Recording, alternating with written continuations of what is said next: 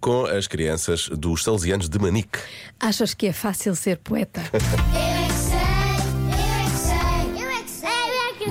Vocês acham que ser poeta é fácil? Não, porque os poetas trabalham muito. O que é que eles fazem durante o dia? Trabalham.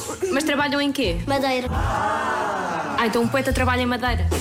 Constrói coisa. Eu acho que não é bem isso que eles fazem. Eles escrevem livros. Mas uma amiga do meu irmão eh, faz poesia porque gosta de fazer poesia. Quando estávamos no jantar, ela queria fazer uma poesia. Ah, não foi assim tão fácil. Ela estava a tentar inventar coisas. Não, mas há algumas pessoas que são boas a fazer. Porque elas já fizeram muitas vezes e não têm vergonha de fazer às frente das pessoas. Eu acho que, hum, sinceramente, mais ou menos. Difícil e mais ou menos não fácil.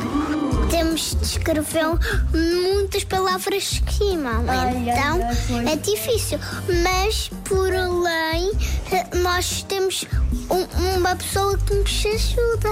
Ok, então por lei os poetas têm alguém que os ajuda. Sim. Eles devem estar por aí uma hora a fazer aquilo. Só uma hora? Uma hora, duas. Não, uma hora não. Duas horas ou três. Ser poeta é ser mais alto.